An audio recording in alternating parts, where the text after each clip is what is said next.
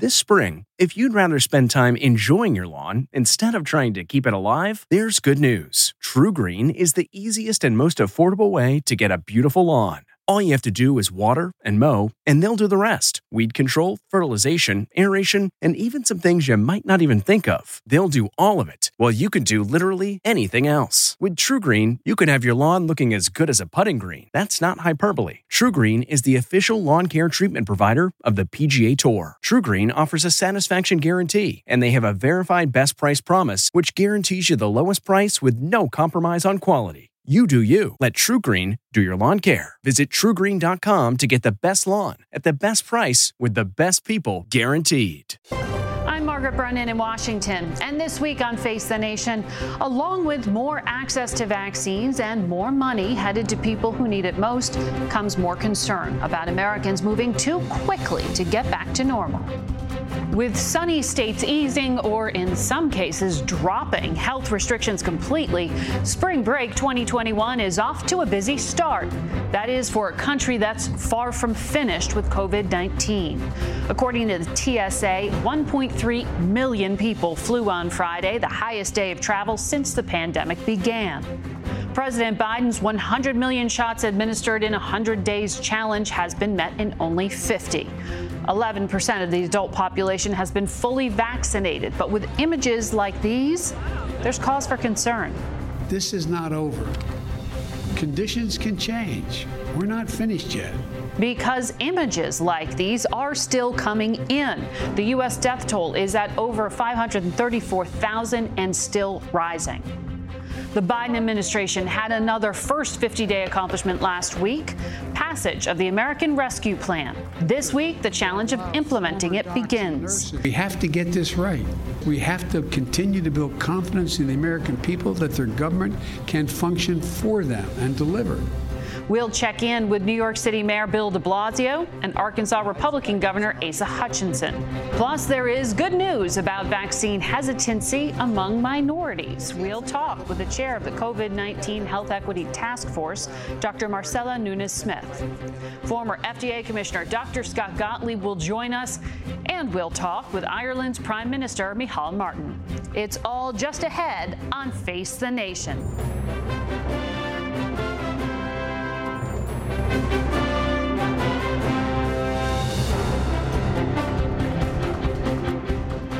Good morning and welcome to Face the Nation.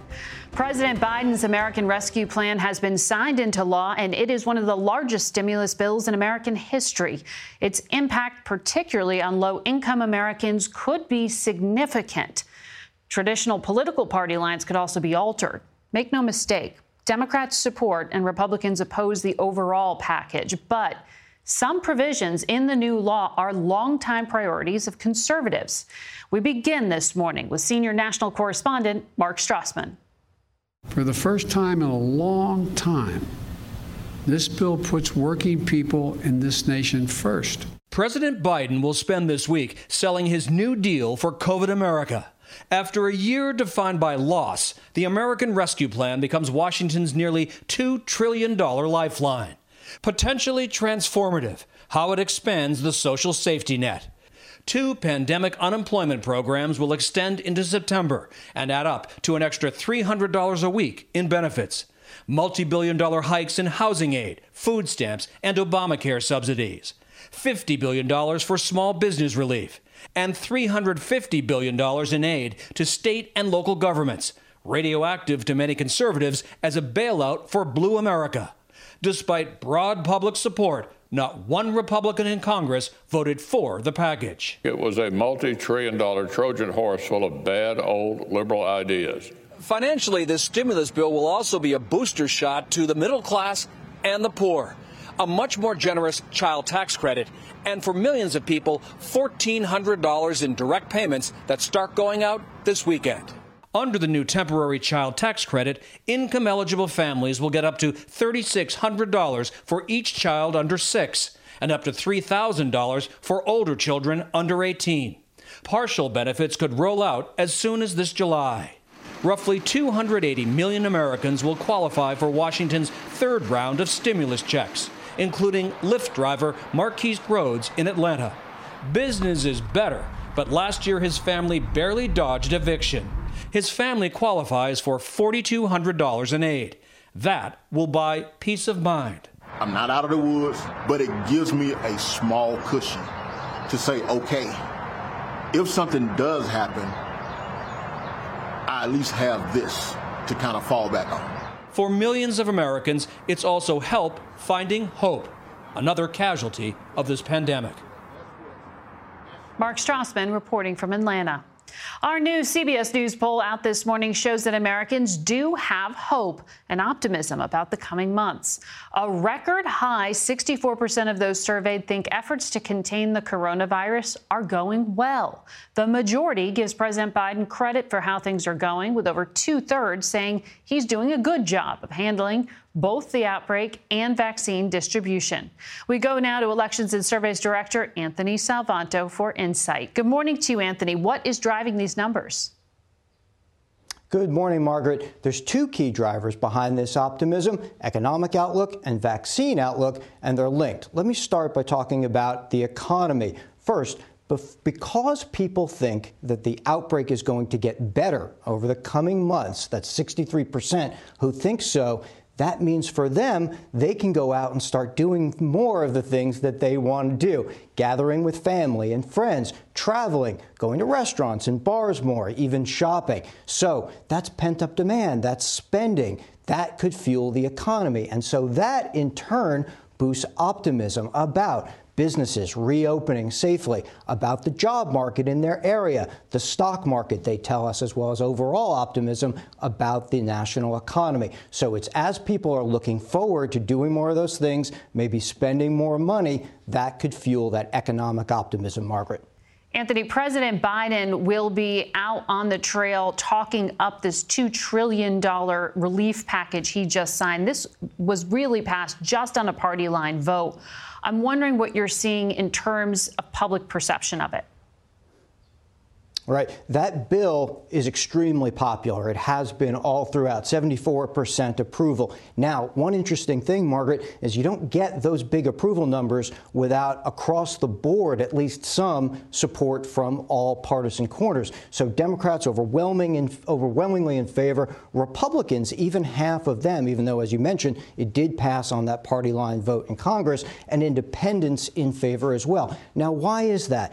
First of all, it hits their pocketbook. People tell us that they think this bill is going to help them personally. That's always important, as well as, of course, the national economy. there's another component to this, too, in that they think it is going to help working class and lower income people, who, of course, tell us they've been so hard hit by the pandemic, even more so than the wealthy, always associated with high approval numbers for something like that coming out of Washington, Margaret popularity explains why the president's going to be on the trail, taking credit for it, of course, Anthony. Um, but I wonder how persuasive is he in, in convincing people to actually be willing to take the vaccine?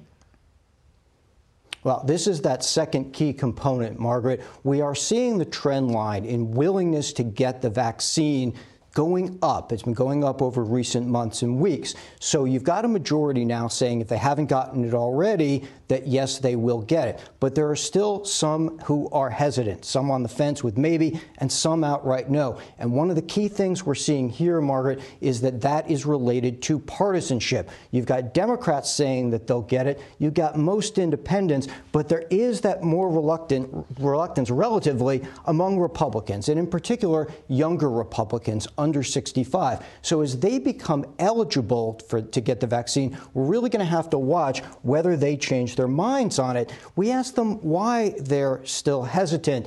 They say, well, it's still untested. Well, they're worried about the side effects. Some don't trust the government or don't trust the science on it. So that's something we really want to watch. Even though I should add, we also asked, and a majority of Americans give the Trump administration at least some credit for spurring that vaccine development.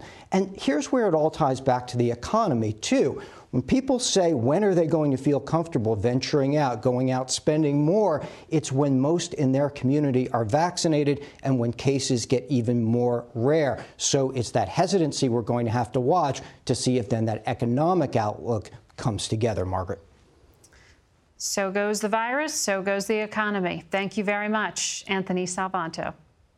A year into the COVID 19 pandemic, New York City has the highest per capita death rate in the country, higher than any state in the U.S. Joining us now is Mayor Bill de Blasio. Good morning to you, Mr. Mayor. Good morning, Margaret. How are you doing? Uh, I'm I'm doing well, uh, and I want to ask you about what's happening in your city right now because we had Dr. Fauci on this program last Sunday, and he said he's very concerned about this new variant that's circulating in New York because it has shown some resistance to antibody treatments and to the vaccine. What is your health department telling you about who's getting sick and where are they? Margaret, our health team is really hopeful at this point. We're, we're vigilant about the variants. We don't take them lightly. But I got to tell you, we've now had 2.8 million vaccinations in New York City to date. That's more than the entire population of Chicago. The vaccination effort's moving very rapidly. We need a hell of a lot more supply, but it's moving. Hesitancy levels going down. So I'm really hopeful that we are going to stay one step ahead of the variants. So far, our health team says, in fact, the vaccine is effective against the variants we've seen. But I'll tell you, people should not let their guard down until this battle's over. Keep wearing the mask, keep practicing the social distancing, and let's not get ahead of ourselves. We've got a pandemic to overcome here. We all have to do it together. Are people who were infected last spring getting reinfected? We've not seen a lot of reinfection, uh, Margaret. It's something our health team has studied carefully.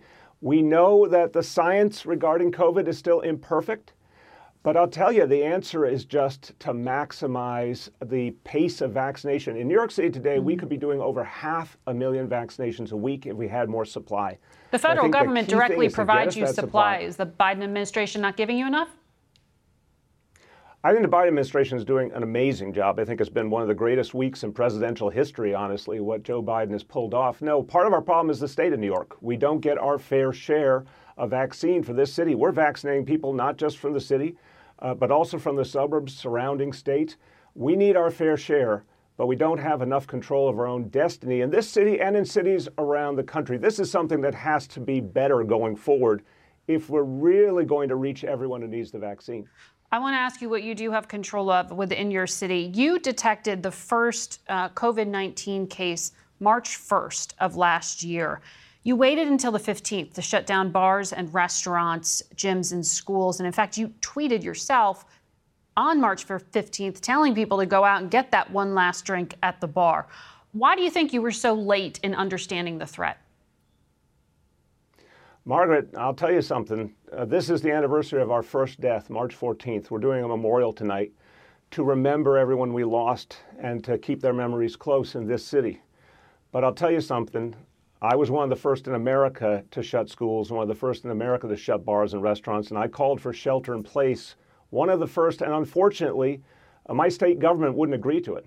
Fact, well, Governor the, Cuomo said shelter in place would that be is, imprisoning that is New true. Yorkers. That is true. You you had you had that dispute very publicly with the governor, but on the other coast, San Francisco's mayor back on February the 25th declared an emergency in her city before there was a single infection. We were looking at Italy, plenty of people sick there. Uh, the writing was on the wall, at least for her. Why didn't you see it?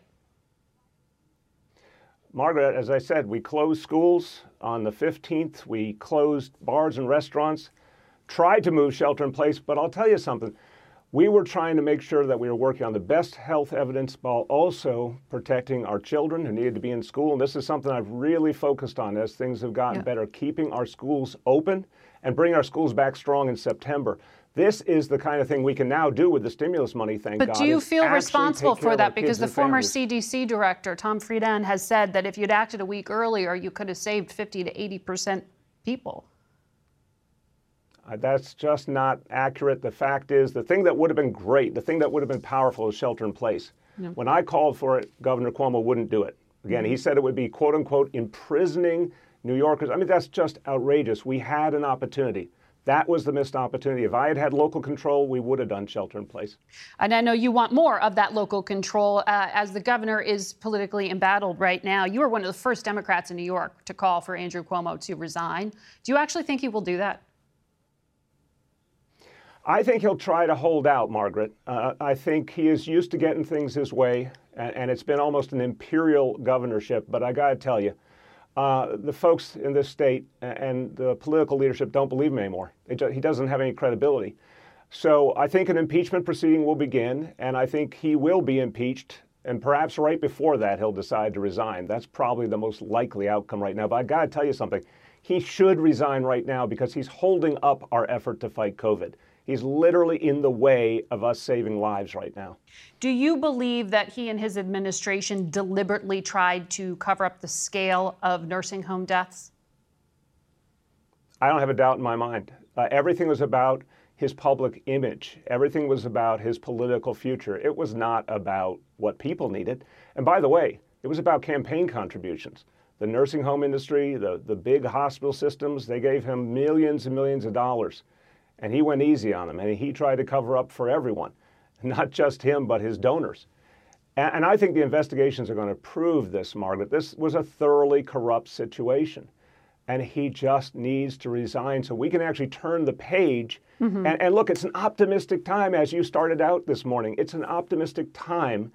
We got to put the past behind us. Well, and Andrew Cuomo can't lead us into the future. Well, we've, we've got the people of the state ready to reopen, but we need to get him out of the way to do it. I want to know about your future. Are you going to run for governor in 2022? I'm, I'm focused right now on fighting COVID and reopening our schools and bringing the city back. That's my focus. That's not a no, sir.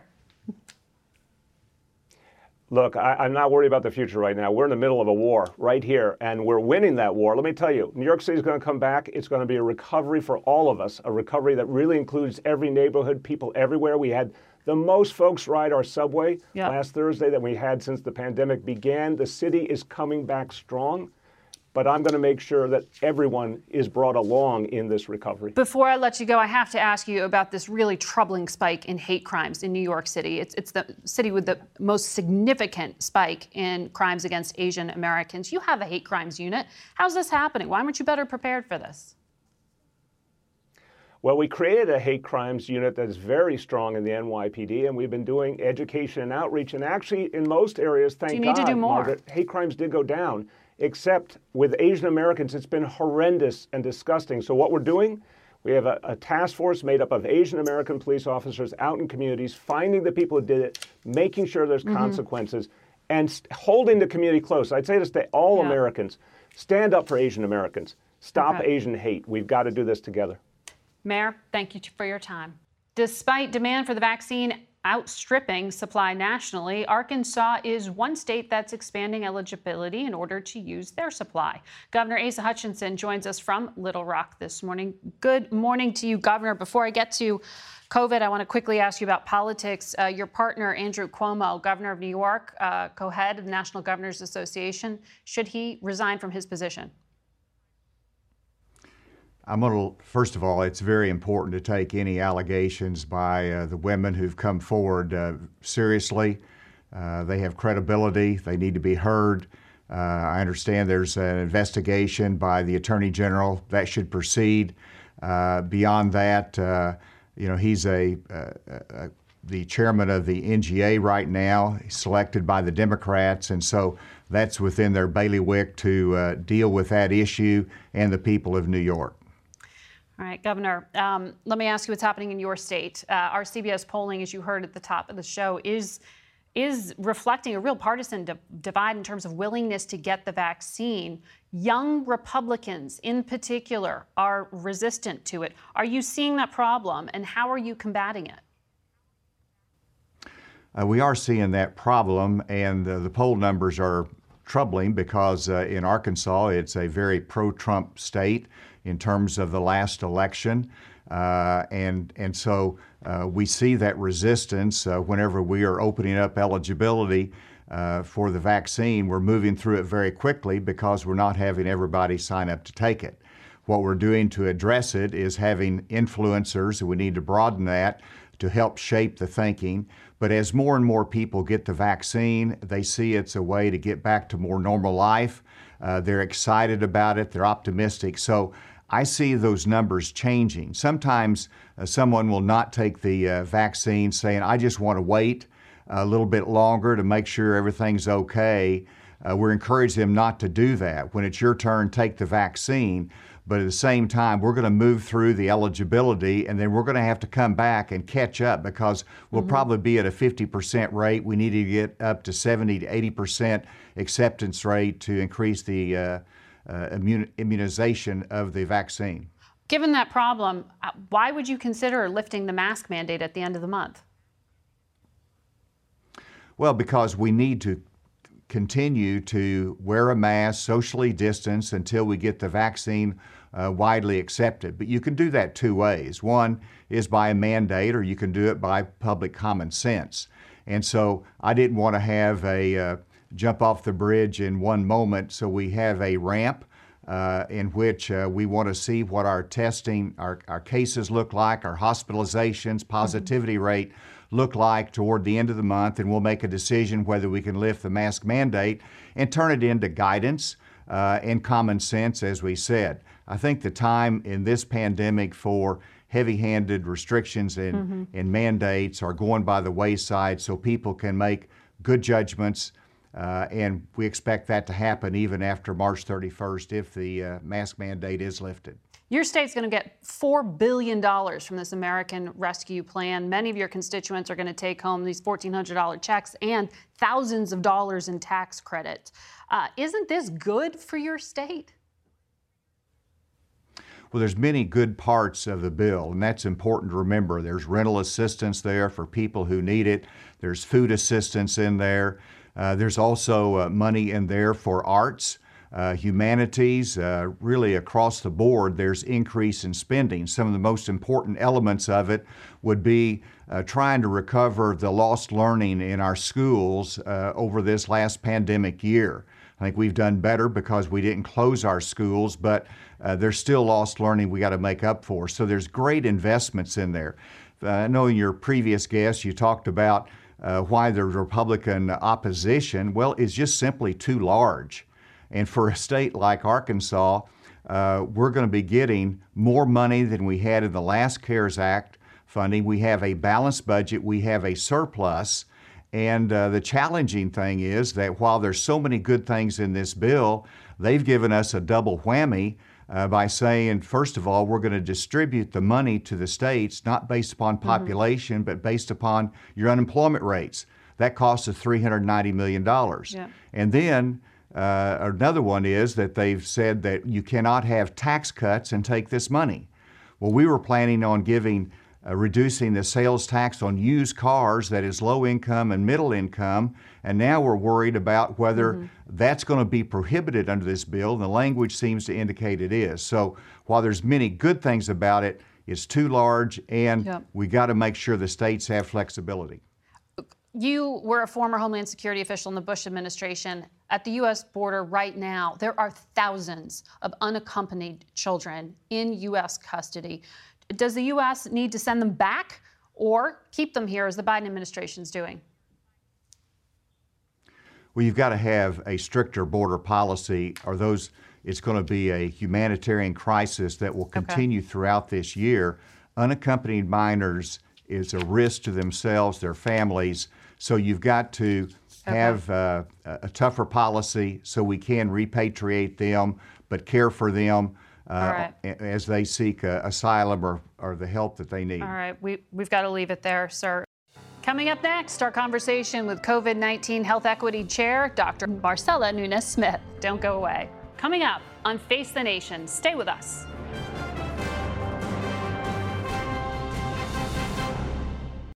CarMax is putting peace of mind back in car shopping by putting you in the driver's seat to find a ride that's right for you. Because at CarMax, we believe you shouldn't just settle for a car, you should love your car. That's why every car we sell is CarMax certified quality so you can be sure with upfront pricing that's the same for every customer. So don't settle. Find love at first drive and start shopping now at CarMax.com. CarMax, the way car buying should be.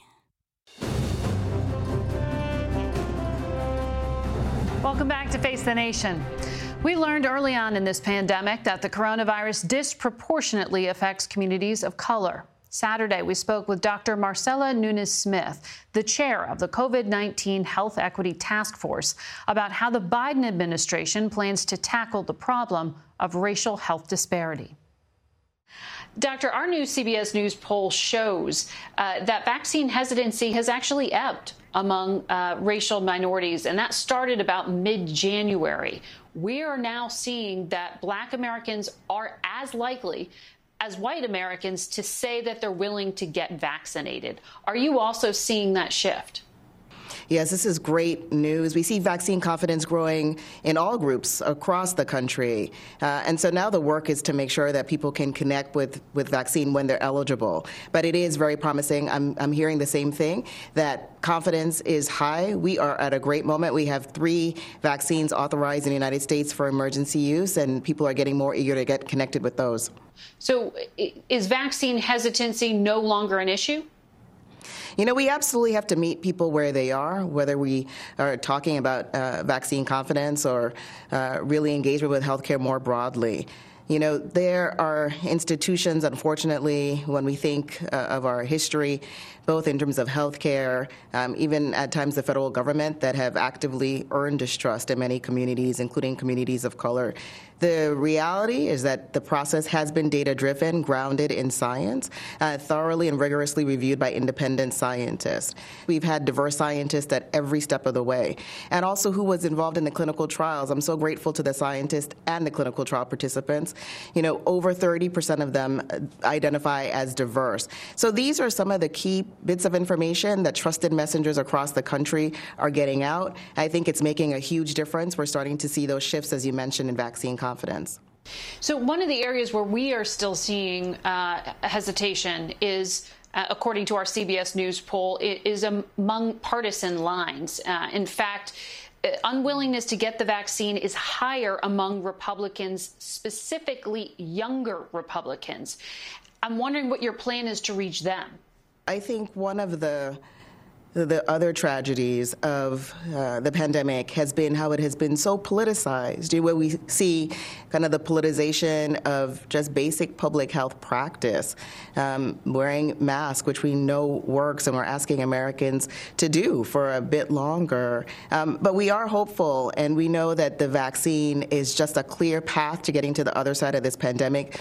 So we recognize that uh, we have kind of unique messages uh, for different groups. That's so important. But, but, how do you persuade people who uh, aren't supporters of the president? Are you going to launch public service? ads here reaching out to celebrities who may appeal to these constituents? I mean, what is the way in? We are absolutely aware of the need to reach out and reach across. That is a core principle of this administration. Uh, we want to make sure we are meeting everybody where, where they are. And to your point, we're getting ready to launch that national public education campaign. We'll work closely with trusted messengers, influencers, and others to get to everyone, whether the hesitancy is, is based in, uh, in when political view be? or anything else. Uh, so we are on the cusp of launching that national public education campaign, um, timed really appropriately with that increased supply in vaccine that we see coming right down the pike. The administration is now going to be directly supplying vaccine doses into community health centers. What does bypassing the governors and going direct to these centers accomplish? So, you know, I always say equity is a team sport. We're going to continue to work so closely and collaboratively with state and local leaders as we have been uh, this entire time. And there are several federal programs that directly supply uh, vaccine, and um, and all of those have been designed with with equity in mind from the beginning. And that includes the community vaccination centers, uh, those mass vaccination sites, and we have located those in those areas that are hardest hit using best practices practice to make sure people can actually overcome many of those structural barriers to get registered and get vaccinated, as well as the retail pharmacy program. So, what is the thought behind making doses available to dentists and podiatrists and veterinarians, new providers here? Is the idea that you, you know, go in for your teeth to be cleaned and you get a shot in the arm with the COVID vaccine?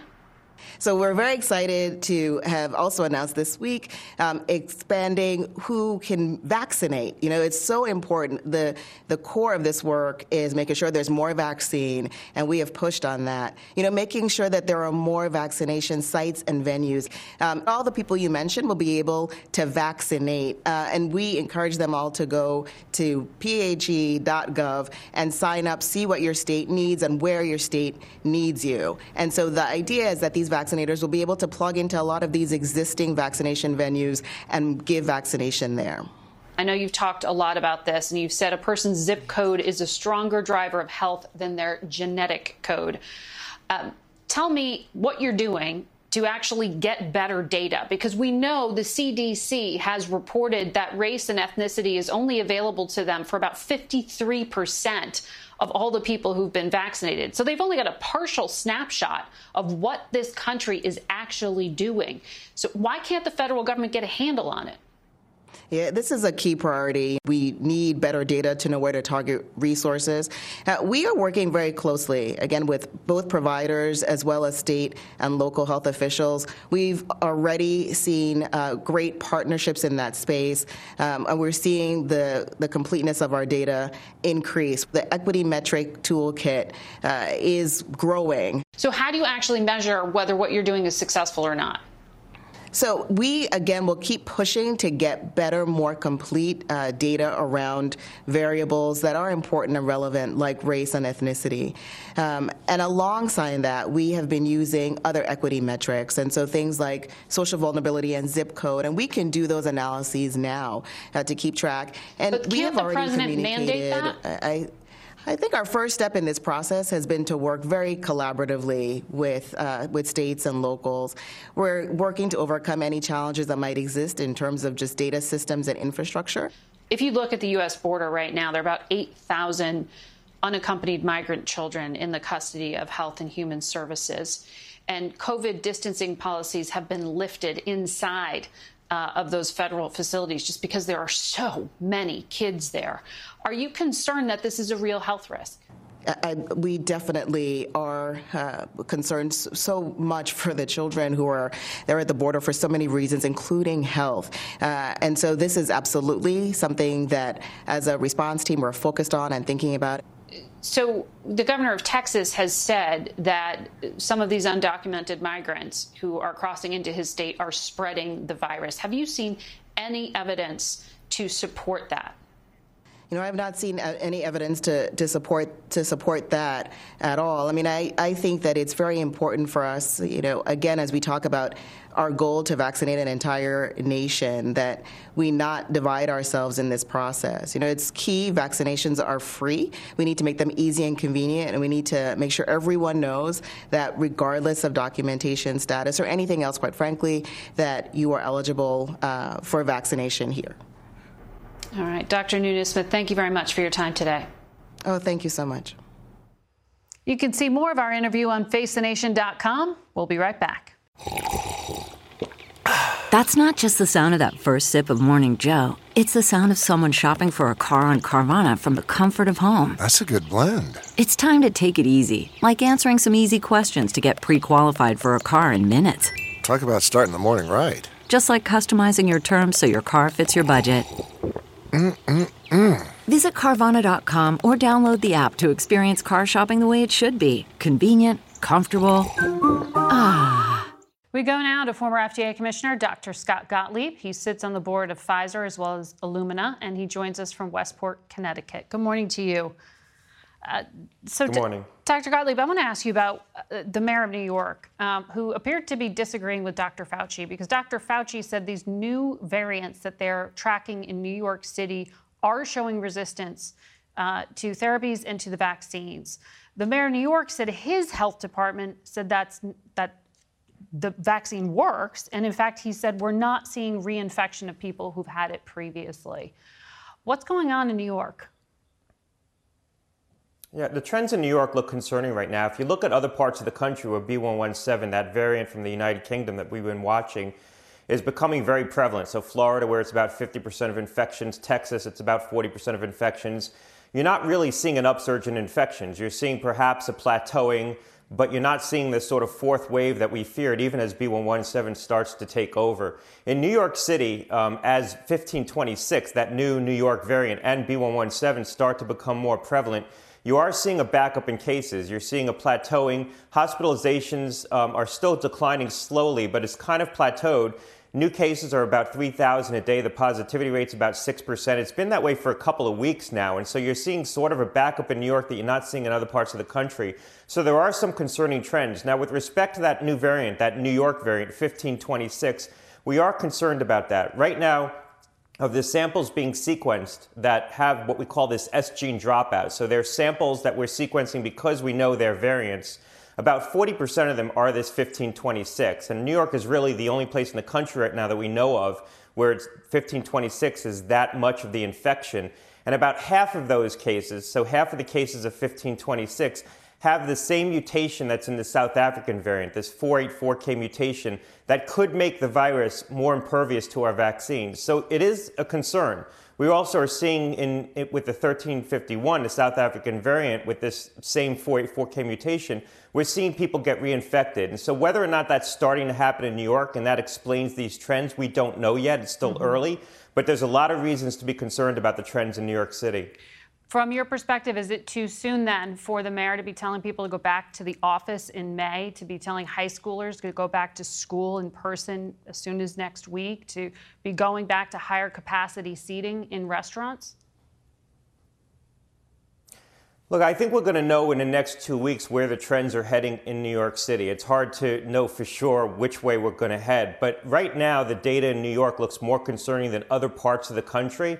Um, there's other parts of the country that have opened up liberally, have a lot of B117, and aren't seeing the same trajectory that New York is. Now, it may just be a, a backup and we continue with the declines in New York like we're seeing in other parts of the country in the next two weeks, or it may be the start of an upswing. We don't know. I think the next two weeks are really going to be a critical period. I would be cautious in New York um, because if 1526 is partially explaining what's going on in New York City, that could be really concerning. There's, there's ways to explain what's happening in New York that aren't as concerning, that mean, you know, this is just sort of a temporary blip and will continue mm-hmm. on the declines. And then there's ways to explain it that would cause a lot of concerns, including that 1526 mutation.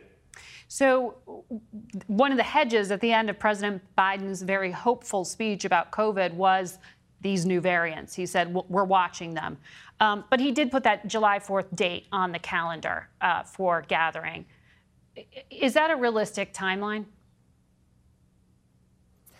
I think it is. I think most of the country is going to look much better well before that. Um, I think you're seeing cases decline all around the nation, even in parts of the country where 117, that UK variant, is becoming very prevalent. You're still seeing continued declines, albeit more slowly. I think the combination of a lot of prior infection and the fact that we're vaccinating aggressively now is enough to keep up with that and hopefully get ahead of it. So I think as we get into April, the situation around the country is going to look markedly better. But there will be pockets of outbreaks and there will be pockets where some of these variants become more prevalent that could look bad, even though the rest of the nation is going to look very good. And, and New York is one of those parts of the country right now that if you look at New York, there's some concerning trends there. Even while the other parts of the country are improving, New York does seem to be plateauing. So I think overall, the trajectory for the nation continues to look good. You've been saying watch Europe as an indicator of what may be happening here. Uh, Europe's moving pretty slow on their vaccinations. Um, Italy is looking at a lockdown over, over Easter because of what they're seeing. Should we anticipate that's what's going to happen here? Yeah, through this whole pandemic, we've been about maybe three, four weeks behind Europe. So we've used Europe as a barometer to what's going to happen in the United States. I think the tables have turned, and I think we're ahead of Europe because we're vaccinating so much more aggressively. Eastern Europe looks very bad right now. Italy looks bad. But I think the UK is in, uh, the US is in a much different situation uh, through a combination of the fact that we have a lot of prior infection, so there's immunity in the population from prior infection, and we've now vaccinated 25% of adults. We're vaccinating probably about 1.5 to 2 million new people a day. Um, we vaccinated about 65% of those above the age of 65, about 75%, almost 75% this week above those, of those above the age of 75. And we're seeing the, the, the benefits of that. A 96% reduction in nursing homes where we've had very good penetration with the vaccine. So I think we're in a different situation than Europe because of the vaccine induced immunity that we're getting into the population.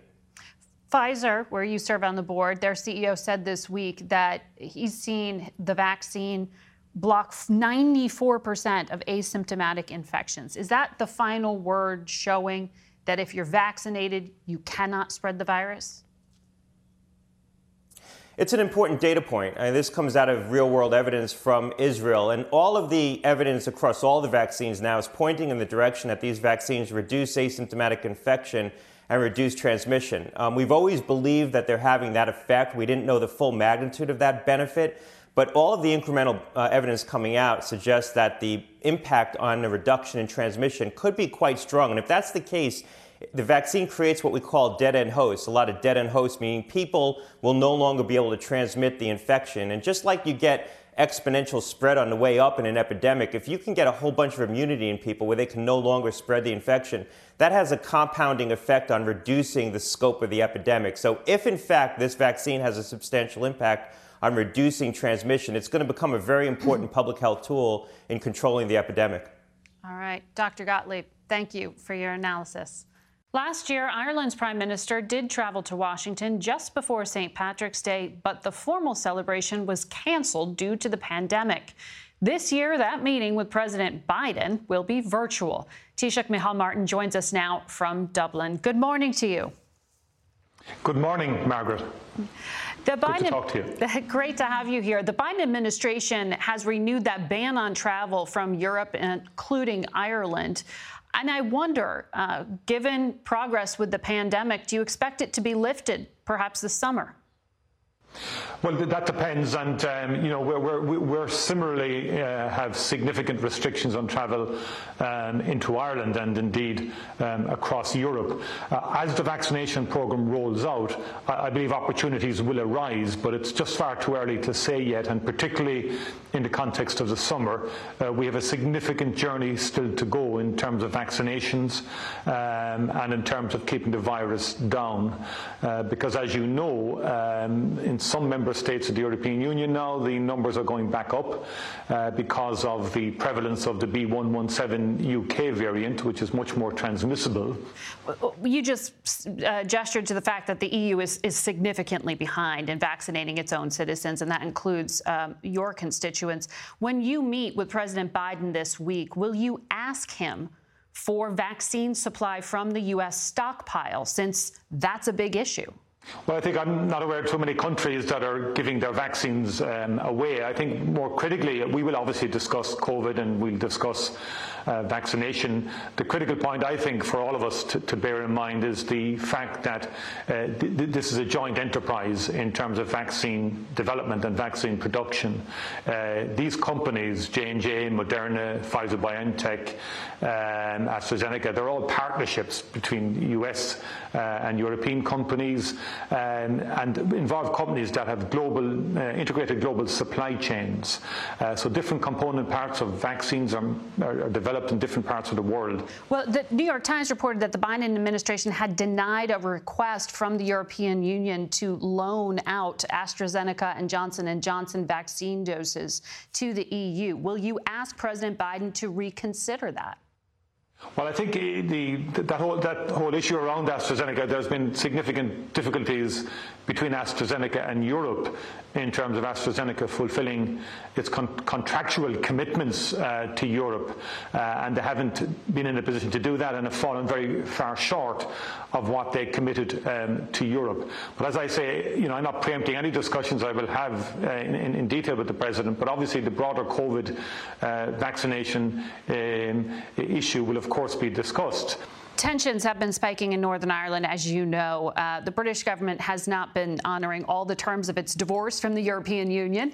Uh, now you also have Northern Irish paramilitary groups saying they're temporarily withdrawing support uh, for uh, the Good Friday peace agreement due to other complications. Are you going to ask President Biden to intervene or appoint an envoy?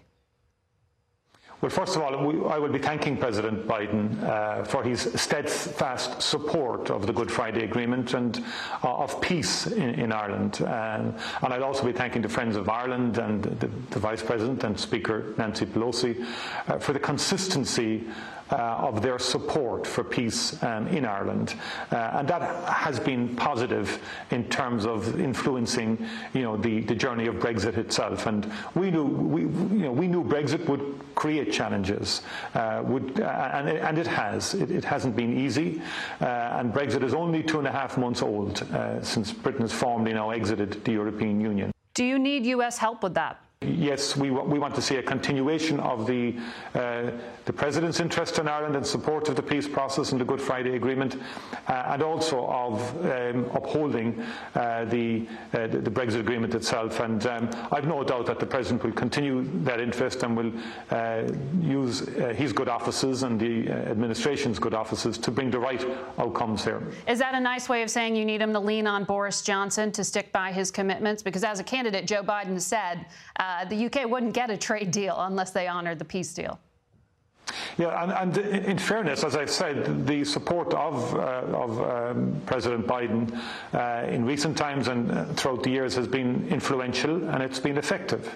Um, you know, we also in Ireland here have to work on a post-Brexit relationship with the United Kingdom, and we're doing that. And I get on well with uh, uh, um, Prime Minister Boris Johnson, uh, and we will be working out issues post-Brexit. We have to develop a stronger structure now for British-Irish relationships in the aftermath of Britain leaving the European Union.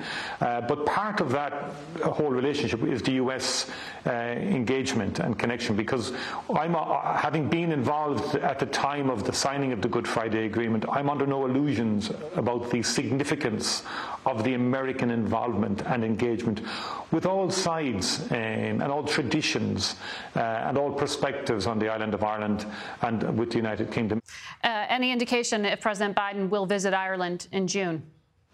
Uh, not yet, but um, when I spoke to him in um, November, I invited him uh, to to Ireland, and he just said to me, "Try and keep me out." uh, so uh, that that means it's a live possibility. At any stage, it's a live possibility that President Biden could arrive on our shores, and I can tell you, he uh, will be most welcome um, because we really appreciate the warmth um, that he has for Ireland. All right.